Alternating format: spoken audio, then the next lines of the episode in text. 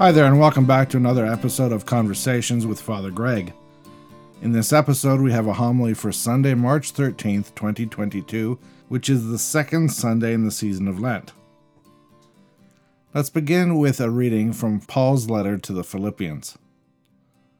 Paul writes Brothers and sisters, join in imitating me, and observe those who live according to the example you have in us. For many live as enemies of the cross of Christ. I have often told you of them, and now I tell you even with tears. Their end is destruction, their God is the belly, and their glory is in their shame. Their minds are set on earthly things. But our citizenship is in heaven, and it is from there that we are expecting a Savior, the Lord Jesus Christ. He will transform the body of our humiliation so that it may be conformed to the body of His glory, by the power that also enables Him to make all things subject to Himself. Therefore, my brothers and sisters, whom I love and I long for, my joy and my crown, stand firm in the Lord in this way, my beloved. The Word of the Lord. May I speak to you in the name of the Father, the Son, and the Holy Spirit. Amen. Well, hi there, and welcome back. Today I'd like to begin our time together with a question Have you ever had a role model? Someone that you wanted to be like? For most of my life, I have been a big fan of the show Star Trek. Over the years, there have been eight live action TV franchises, plus more than one animated series.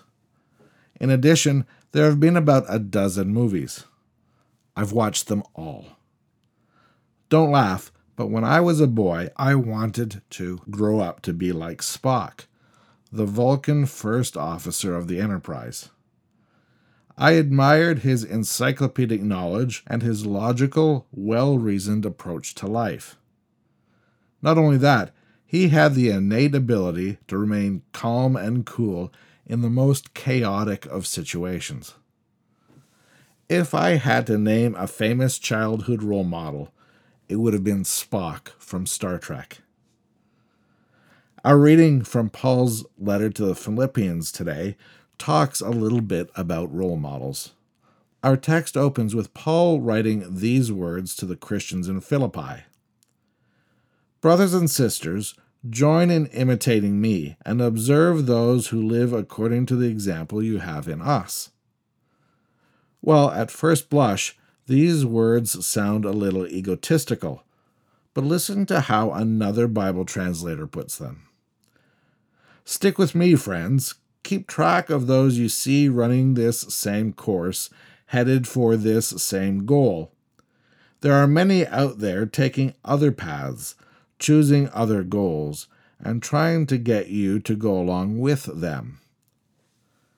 Paul isn't encouraging the Philippians to idolize him or to worship him. Rather, it's as though he's inviting them along on a journey and pointing out some of the pitfalls along the way.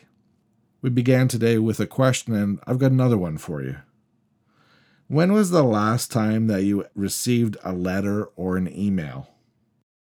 Now, I suspect very few of us would take one paragraph out of the middle of any piece of correspondence and try to generalize the entire letter from that one portion.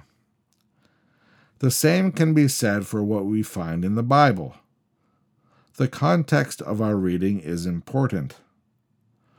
When we look at the context of our reading today, Paul is encouraging the Christians in Philippi to stay true to their faith in Jesus Christ. Earlier on in chapter 3, Paul cautioned them against those who would expect the Christians in Philippi to be bound to the old legalistic ways of Judaism. He particularly made reference to those who said that salvation came through circumcision.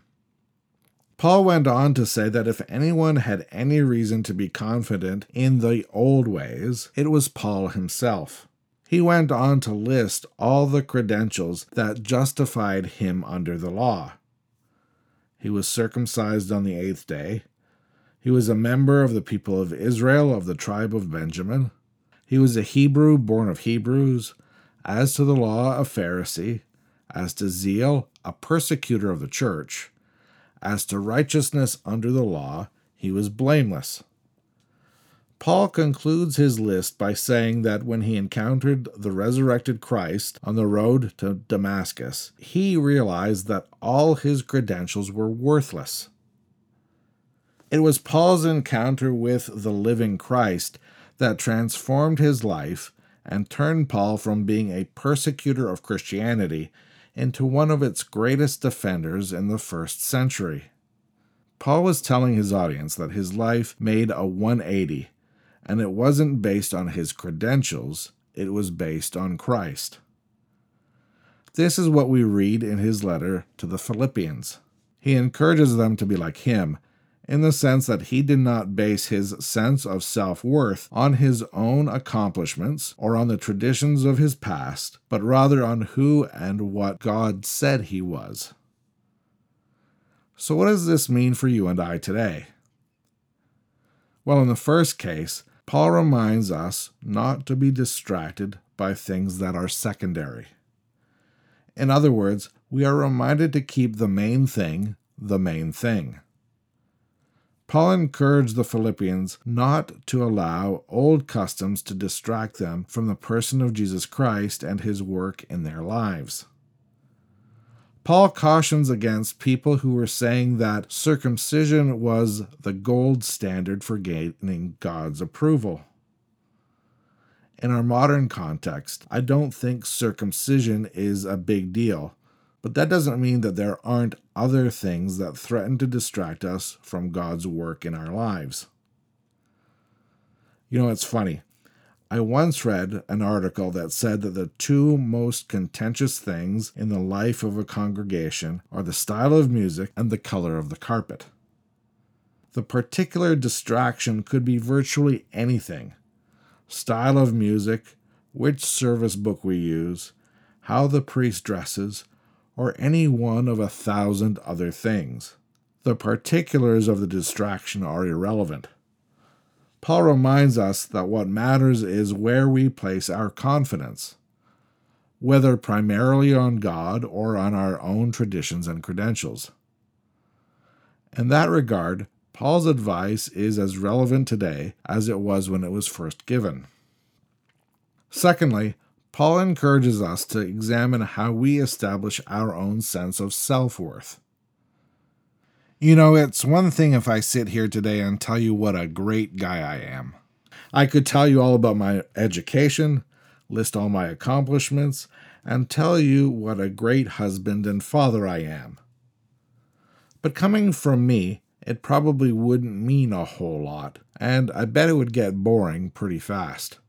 But if someone gives you an honest, objective impression of another person, that opinion has much more credibility especially if the person giving their opinion is an expert in their field.